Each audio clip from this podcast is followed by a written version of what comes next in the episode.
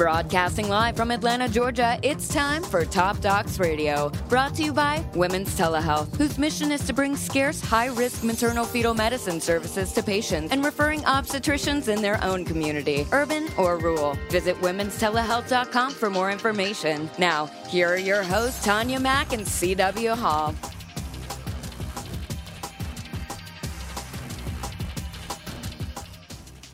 What's going on, Tanya Mack? Well, I'm back for just more fun with you and our guest today, as usual. So, today we're going to be talking about infant prematurity.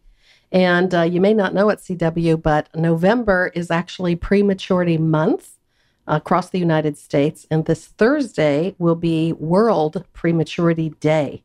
So, we actually have the right guest at the right time here in the Mhm. studio with us. So, we're going to talk a little bit about that. And let me tell you who our guest is. We have with us today in the studio Danielle Brown. Welcome, Danielle. Thank you. And Danielle is a recent transplant from Tennessee to Atlanta. She's been in public health education and service most of her career. Currently, she is the director of maternal child health for the March of Dimes of Georgia. Uh, she's the state program manager um, for our programs down here. She has her degree in biology from Howard University and a master's of science in public health from Meharry Medical College. She also has a certificate in health policy from the Robert Wood Johnson Foundation Center for Health Policy. So, welcome, Danielle. Thank you. I was telling uh, CW off of the air, um, my company, Women's Telehealth, has worked with March of Dimes for many, many years on um, preventing prematurity by keeping women healthy with a pregnancy prior to having a, a premature birth. And so we're very familiar. And I was telling CW, I don't know if you know that the March of Dimes has really been acknowledged as the leader and the scorekeeper state by state in the United States for a very long time. Well, I'm really pleased to have you here because uh, obviously I've been aware of the March of Dimes forever as a brand, but I haven't. I, I'm I'm guilty of not digging too deeply, so I'll get to learn all about it today. Maybe be able to point some people in that direction. Yeah, I think a lot of times people think of the March of Dimes historically as once the babies are born, they certainly intervene and have resources. Um, but a lot of the work is actually prevention of prematurity. So we're going to talk about that today. And um, I'm not happy to start off with the news that for the first time in about eight years in the United States, Danielle, we went backwards on our scorecard. as a state. Yes. Oh, Um, overall, in the United States, we saw um, preterm birth increase, and a lot of that uh, can be attributed to the increase in preterm birth within African American women as well as Hispanic women. Mm, That was one of my questions is uh, kind of between ethnicity and race. We see quite a bit of disparity still. And you'd think as a pretty industrialized nation that we would have learned to redistribute the, the resources a little better, but evidently we are not quite there. No, we're not. And that's something that we are diligently working on um, as far as seeing and examining what those disparities are and then coming up with approaches to decrease those disparities. Um, the mission for March of Dimes is that every baby is born healthy.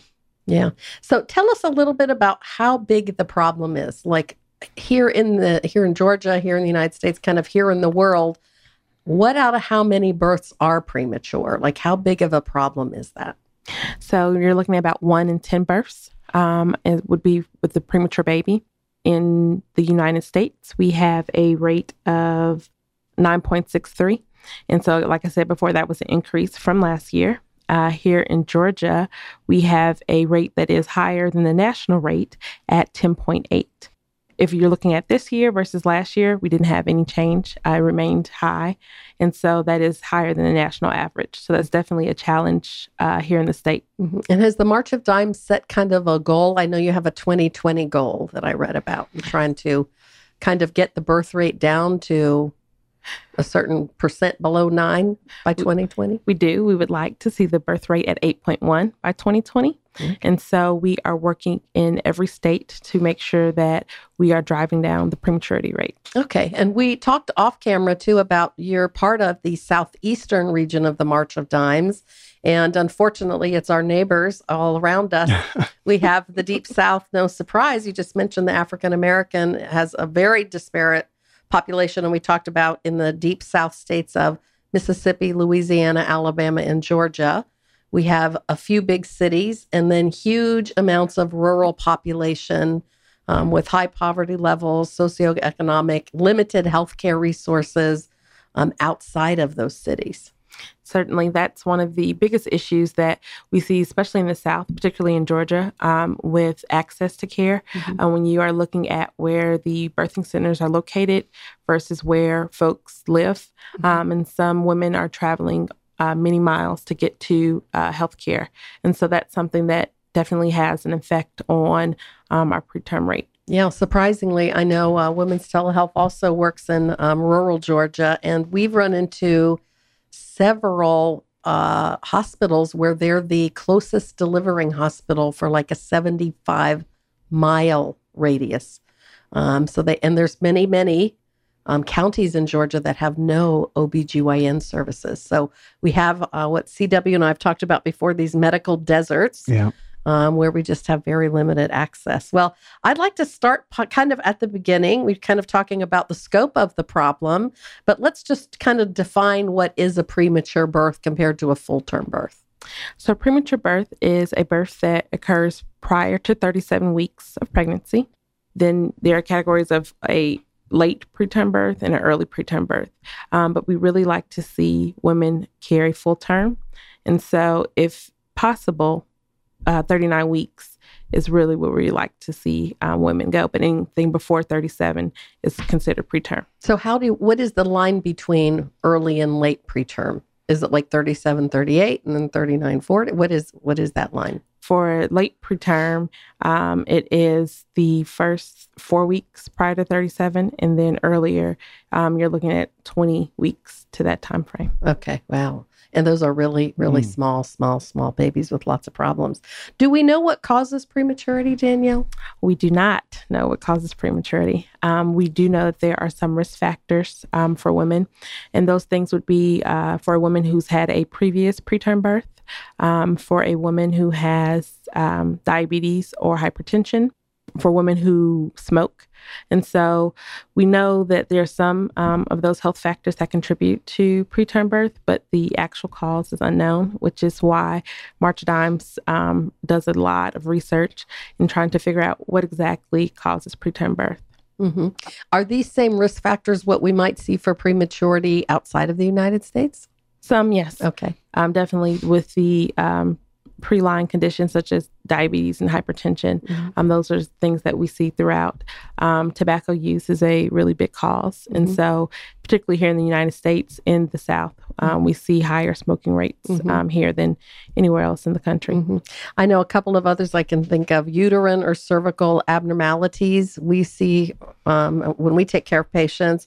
Also, um, infections. Kind of a surprising thing. Oh, and multiples Mostly we have, a, we have, have a lot of twins, and I think for the fertility folks have kind of gotten having you know six and seven and eight babies, but we still see a lot of twins um, out in the communities, out in kind of everywhere we are. Um, a thing that was kind of surprising to me, and it's kind of a more than one prong problem, I think, is the obesity rate. I know in our patient mm. population, um, I was kind of surprised when we looked at our statistics. Forty-five percent of women were considered obese during their pregnancy, but that leads to hypertension, mm-hmm. gestational diabetes, and all these other things. So it's not just one thing. Sometimes we're dealing with multiple risk factors in one population. And there's one other thing that I didn't mention, which which is birth spacing. So we like to see moms wait about 18 months in between each pregnancy. And so um, a shorter period, especially for a mom who has had a preterm uh, delivery prior to that pregnancy, would be at a higher risk for preterm birth as well. Mm-hmm. Um, so, what does the March of Dimes do? Do you? I know you're working on research and kind of pulling together stakeholders and get kind of getting everyone focused on the same problem. Do you guys do any education programs regarding prematurity? We do. And so we have a really big focus on group prenatal care. Mm-hmm. Um, one like of, centering pregnancy. Exactly. Why don't we talk a little bit about centering pregnancy models? So we have um, a couple of centering pregnancy sites that we um, support here through our grants. Mm-hmm. And with centering pregnancy, it is a group um, prenatal class and session that they have. And so it is a little different than your traditional appointments. So with this appointment, you the women will still get their weight and blood pressure mm-hmm. and things kind of like check that. It, check in. Exactly. And then there is a group support class. And so they cover different topics um, during pregnancy. And it's open to women who are having their first baby to women who may be having their third baby. Um, and it's also open to their support um, and caregivers as well. Yeah, I know. We've had a lot of, we have two client, two of our women's telehealth clients are centering pregnancy programs, and we're talking to a third. And um, I think the benefit is that they not only get your healthy or you check in, but you also get a component of education, like what am I working on this month? And you also get the support from other women. So it's not you walking in a vacuum. Yeah, because bounce questions off of. Yeah, because they get a chance to talk. A lot of them don't have mothers or sisters or mm-hmm. and it's the I find when I listen to the content, it is the most basic things sometimes that we take for granted because when you go for your OB checkup, they're going to take your vital signs, listen to the baby, dip your pee, measure your belly, do that kind of stuff. But they actually don't go, let's spend 30 minutes talking about why exercise or why prenatal testing or what are the risk factors that you should know about. So I think it's valuable that they have the support and education in addition to. We were talking about when I was in nursing school, I had this conversation with a bunch of nurses that before they left the hospital, we actually saw they could give their baby a bath. We saw that they could take a temperature. We saw that they could do things, but we kind of missed that education component and centering pregnancy models kind of insert that back into the antenatal testing time, uh, antenatal time period, I think. Certainly. Um, I think when talking with some of the physicians that are running the centering pregnancy groups, the support means so much to the expectant moms mm-hmm. to know that there's somebody else experiencing the exact same thing that mm-hmm. they are at the exact same time with similar delivery dates. Mm-hmm. Um, and so a lot of the women connect even outside of the centering group. Um, if you have a centering um, group that is in a small town, a lot of times those children will end up going to school together. And so it really creates a bond um, and it's really a support system for them, especially if they don't have that, um, you know, already at home. Do you have any idea how many centering pregnancy programs we have in Georgia? I would say centering pregnancy that we, that March of Dimes is currently supporting right now would be about six centering mm-hmm. pregnancy sites overall the number kind of varies year to year, um, just depending on if they are, you know, able to sustain, sustain themselves. Mm-hmm. Um, but I would say we at least have 20. Yeah, that's 20. good. I know a, a big champion of centering pregnancy programs are midwife groups uh, because they take a little more time. I know we run into midwives all the time that spend a little bit more time and go through labor and all of that kind of thing. So, um, if you're pregnant listening out there, check out centering pregnancy programs. I think you'd be happy with them. Let's kind of get back to the clinical part. We were talking about prematurity being defined as delivery prior to 37 weeks. What happens in those last few weeks between 37 and full term at 40 that is so critical that we end up with babes in the NICU instead of healthy babies that last month or so. So we see that their brains are still developing, um, their lungs are still maturing. And so we really, really, really want to see babies make it to at least 39 weeks. That's one of the reasons we have a uh, banner program at the hospitals uh, where hospitals are recognized if they have a um, pr- a procedure in place for elective early deliveries. And if that rate is at um, 5% or below, and they meet some other requirements, then we recognize them in the state of Georgia um, in March of Dimes with the health department um, with a banner that says that they, you know, have policies and procedures in place and that their elective early delivery is 5% or low. Mm-hmm. Um, and I think certainly not only the Medicaid carriers, but some of the insurance companies are looking more and more and more at uh, what can be done to delay or stop labor or to not have elective surgery. So um, let's talk now about the emergency ones are the ones that are kind of happening anyway that don't have anything to do with elective. Once labor starts, what can be done to treat premature birth? Is are there treatments available? Yes. So there are several um, there some steroids that the um, physician can give. There are medications that can actually slow the um, labor down, and so they can all administer drugs that will help um, the baby's lungs develop and that sort of things, even though the labor is inevitable. And so we the biggest thing when we are looking at that is to educate women about the signs of labor so they know to contact their health provider so they have options to figure out what works best for them in that situation. Yeah, I can tell you that's so critical. We work with uh, a centering program down in South Georgia where um, the we actually insert the high risk doctor by telemedicine in the seventh month because one of the things we found is you know it says we talk about basic CW, but um, I can remember an outcome that we had unfortunately that was a mom that did not know about how often the baby should move. Mm-hmm. And over the weekend, she didn't feel the baby move. By the time she came in on Monday morning, we had a loss. And mm-hmm. so could have been prevented, but just even basic, these are the things you call in for. These are the times you need, you know, healthcare intervention, not just wait. Um, and it could have just as easily happened between a Monday and a Thursday if she didn't know. But I know that somebody taking the time to kind of go back through the basics of complications of pregnancy. If your water breaks, what do you do? If you start bleeding, what do you do? Um, if you have, start having contractions too early, what do you do? That kind of education, especially for young, we have a lot of young moms, like teenage moms in Georgia, and we have a lot of um, women that just don't know or they just don't get the education. So that part of it is so um, important. So we do have meds to improve lung maturity. We have tocolytic uh, meds to stop labor. Um, I know sometimes it's an easy fix too. I can think of times where an infection related thing would cause prematurity.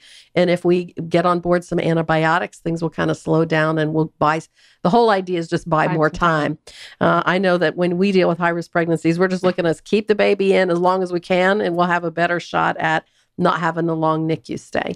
When it comes to the the dr- drive time we talked about earlier, where the women that are having to travel a little further. You you mentioned uh, Tanya the fact that that sometimes there's places that's not a hot there's no more hospitals for like 70 miles. When it starts approaching an hour drive from what i understand it's a very high rate of preterm deliveries. Is it due to the fact that you don't have that opportunity to get in and get some of those medications on board to maybe slow well i think time is really critical. I know i see because we provide on the on the service line um, even a day to get those steroids on board so that it helps lung maturity. If we buy a day even to advance the lungs, then that baby might uh-huh. do better once they're born. You did bring up a good point with the distance, though, and I want to point it out. Sometimes, if we can even use a medication to stop contractions for a very short time period, it will allow a move to an appropriate medical center.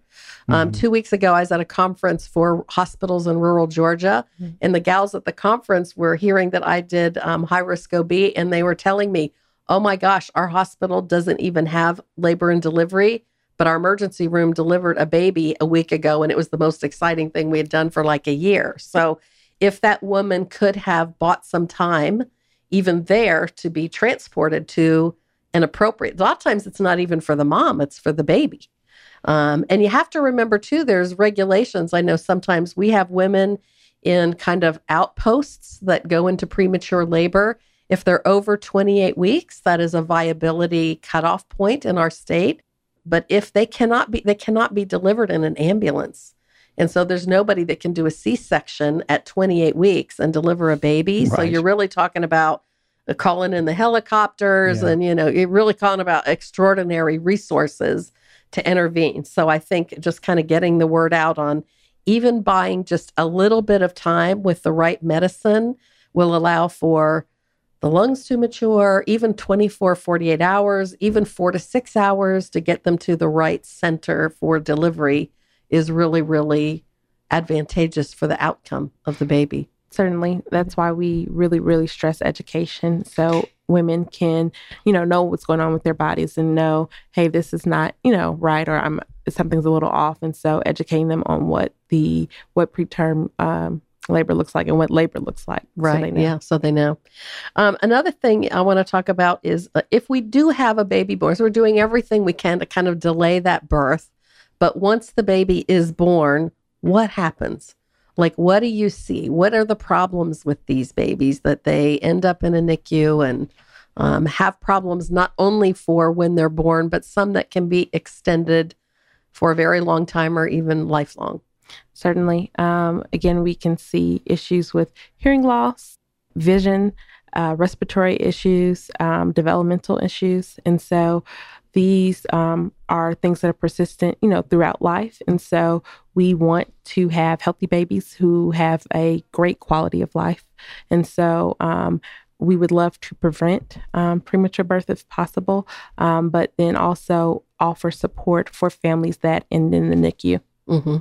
And boy, that's quite an experience just being in the NICU. So, um, I don't kind of want to get into the lifestyle of a NICU and, and how parents' strategies to survive, but I do want to talk a little bit about what are markers that a premature infant might be stable enough to go home. Like, at what point could they be considered to go home? Um, whether they are able to breathe on their own without any support, mm-hmm. um, if they are able to feed, that's a really big one. Um, babies that are born early um, have problems uh, sucking and swallowing, mm-hmm. and so we want the hospital wants to make sure that they, you know, can eat, um, like I said, breathe uh, normally outside of um, assistance. Yeah, so they have to be stable. They have to be stable and growing. I guess is the key. Stable breathing, weight stable weight gain, body temperature, and that kind of thing. Um, so we've talked a little bit about um, not all preterm births are preventable, but some are. Let's kind of switch back to the prevention side with the mother. So we've talked about risk factors, but we haven't talked about what we can do. So, what are some strategies that moms that do have a prior history or do have a risk factor, what can they do themselves or with their healthcare provider to help prevent a premature birth? Um, so the first thing is having a conversation with your healthcare provider um, about previous pregnancies. Like I said, the biggest uh, one of the biggest factors is if a woman has had a previous preterm birth, and so that would go into kind of birth spacing and um, determining a life plan for pregnancy um, and making sure that those births are 18 months apart, um, if you know at all possible, um, as well as nutrition is a big one. So you want to enter a pregnancy as healthy as possible, um, and so that may be um, ending smoking you know, making sure alcohol, alcohol, drugs, yeah, certainly weight. You want to, you know, make sure that you are in a healthy weight frame for that, well as just generally making sure that you are, you know, able to carry a pregnancy um, for the nine months. Mm-hmm. So, key things I heard you say is get a lot of rest, eat the right things, uh, maintain a healthy lifestyle, get to prenatal care as soon as possible. Um, all are ways that we can kind of even before we get pregnant. Uh, yes. Before we get pregnant is the big key, not just when we get pregnant. No, it's really good to, you know, have those conversations with your doctor prior to. Um, like and as I mentioned before, the birthing plan of, you know, when you want to get pregnant and having those conversations so it's mapped out and um, planned if it's all possible. Mm-hmm. Yeah, very good. So I would like to talk a little bit since we're not only talking here just about Atlanta and Georgia, but we're actually talking about raising awareness today for the nation and for the world. What can we do collectively to kind of raise awareness? What's the March of Dimes doing? We've talked a little bit about some of your initiatives, but um, kind of what can people do? I think the biggest thing is uh, to raise raise awareness with folks mm-hmm. so they know um, what premature birth is, have the resources are available to people. Um, March of Dimes has a wonderful site um, which has information for women who are before they consider getting pregnant um, to during pregnancy, and then if you are in the NICU. Um, we also have a prematurityprevention.org site that talks about anything um, prematurity related. So let's give out those websites. So, what is the website? What is the first one that you mentioned, though? Um, it's March of Dimes website, so that's marchofdimes.org. Okay. And then the second one is the prematurity prevention, which is prematurityprevention.org. And so that is a site that contains a lot of information on um, prematurity prevention and then information on prematurity. There are sections for professionals and also sections for um, regular folks Patients. that just want mm-hmm. um, information. And then we also have a wonderful um, message board site called Share Your Story, and that's shareyourstory.org, where women can come and, or family members can come and just share their experience with um, pregnancy, pregnancy loss, uh, NICU. And it's another support system for them to talk to people across the country who are dealing with some of the same issues. Is it an online platform or do people show up to a physical place? This is an online Okay. platform. Okay. All right. Very good. Any other resources that you'd like to share with the group? I know before we came into the studio, we were actually talking about you are in the midst of a project kind of that will help Georgia putting together a work group to kind of get a statewide strategy, getting a lot of stakeholders kind of coordinated to kind of work together. I know uh, I- anytime we have a healthcare initiative, it seems like there's silos or pockets of people, Yes. and the right hand doesn't know what the left hand's doing, and you kind of got to get the right people focused in the right area. But do you want to talk a little bit about that? Sure. So we are developing a prematurity prevention work group uh, here in Georgia. It will be comprised of people from uh, healthcare, whether it's the university or health system, um, physicians, or we like to see different other nonprofit organizations that have a vested interest in preventing premature birth. The task for us, the first task would be to create a strategic state plan for Georgia as to how we plan to bring down the preterm birth rate numbers um, to meet our 2020 goal. And- That's good. Um, and so the approach for us is to really have all hands on deck um, and not just people who you would think of typically for um, prematurity. So whether that's you know the dental association or the lung association, again, um, just getting a wide range of people that can have a great uh, input as we figure out what are the best ways um, to work in Georgia. Um, you know, as we know, public health is not a one size fit all, and so there may be um, things that are particular to Georgia that we need to address. And so we really want to kind of figure out what are the communities that are greatly affected by preterm birth and have the highest burden so we can work within those communities. Um, but the first plan is to definitely get a strategic state plan going. hmm Yeah, that's a very ambitious task. I was going to ask you if you have any sense, since you guys are kind of the scorekeepers in Georgia, do you have any sense of are premature births higher in rural Georgia or urban, or it doesn't matter? Or have you guys do you guys track that? So, what the report card looks at is the overall rate, and then it breaks it down by um, race, race and ethnicity. Mhm. And so, we saw that African American women in Georgia had a 13.8 um, preterm birth rate, and so they were 46% higher than all other races in the state. Um, and so, we are looking at what that disparity is, and the hope is with the work group we can kind of determine, you know, where those areas are, whether it's um, in the urban areas or uh, in the more rural areas in Georgia. hmm So hopefully your research will dig up some in your group, your work group will Right. will kind of dig up some more concrete things. Anything else that you'd want to point out about your programs or how people connect with you? Why don't we? Is there a phone number if they have questions that you refer people to? Or Sure. So the main thing, or the biggest thing, is you you can find updated information about programs that we're running, um, grants that may be operating, uh, and throughout the state on our website, which is the marchofdimes.org, and that's backslash Georgia to go to the Georgia specific site. We always, you know, encourage people to reach out to us. And as um, maternal child health director, I like to work within the community and hear what's going on and how we can help be of service or resource in the community.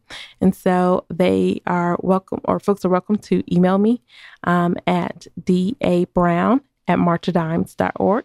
And that is the easiest way uh, to get the conversation started. that sounds great. So I know we were talking off air. We had hoped to have actually one of your mission families here. CW and I always like to say pe- we can spit out a lot of statistics, um, but people remember people's stories. Mhm. um, and families that they've helped. So I know your mission families, you want to describe what that is, and you actually have kind of like talking to like as ambassadors for your program, right? Certainly. So, our mission families are families that have experienced a baby in the NICU, and they uh, share their story uh, throughout the state um, about what their experiences was and how the March of Dimes was a resource for them, um, especially when we are looking to uh, fundraise uh, throughout the state with our March for Babies walk.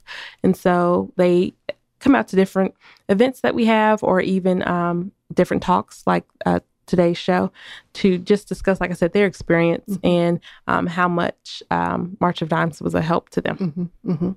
Um, so it always helps to connect people that actually have gone through it with Certainly. people. Yeah, I would agree with that. So you mentioned your March of Dimes Babies Walk. What time of year is that? Is that a once a year event? It is. Um, well, the one for Atlanta uh, is in April. Okay. And so coming up this spring? Yes. And so you can definitely find um, information and more details on our website um, about that. But okay. we definitely like to see um, people come out and paint the town purple. Yeah. Um, as we raise awareness and money um, about prematurity uh, in the state of Georgia. Yeah, and I'll tell you, uh, being in high risk OB myself, I often look at the patients that we serve and I think, oh my gosh, we're lucky. So many of us are born well, how we are. Um, so, not just if you've had a premature baby or if you're committed to that cause, but if you have a healthy baby, um, bring that baby out and uh, be thankful, certainly. So, we're at the end of our time today. It has flown by. We're at the end of our time. And uh, I want to thank you for being here today. Thank and raising awareness, just having this online and being able to speak with us today, I think will kind of give us some resources that people can reach back to, um, both in their community. So we appreciate you being here.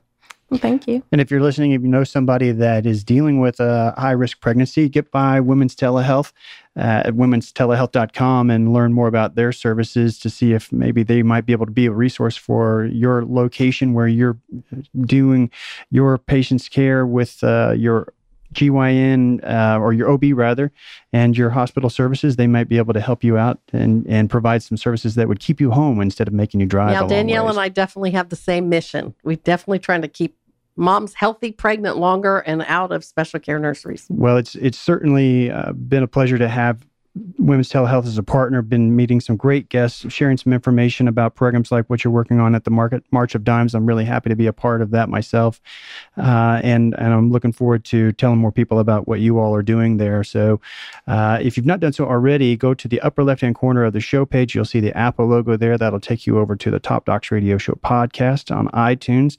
Subscribe to us, and that way each week when the new episode comes out, it's downloaded to your device, ready for you to check it out when it's convenient for you. And we hope you turn around and share this information information. You might just be putting some information in the hands of somebody that you care about that really makes a big difference for them. Clearly, the things that the ladies have been talking about today have been very important to a large number of people out there. So we hope you turn around and share it. We'll say thanks in advance. Thanks for making some time to join us in the studio. Well, thank you for having me. All right. Thanks, everybody. Have a great afternoon. And I guess we'll have to talk about holidays and travel next time. I guess so. It's that time of year, isn't it? we'll see you next time. Bye bye. Catch you then.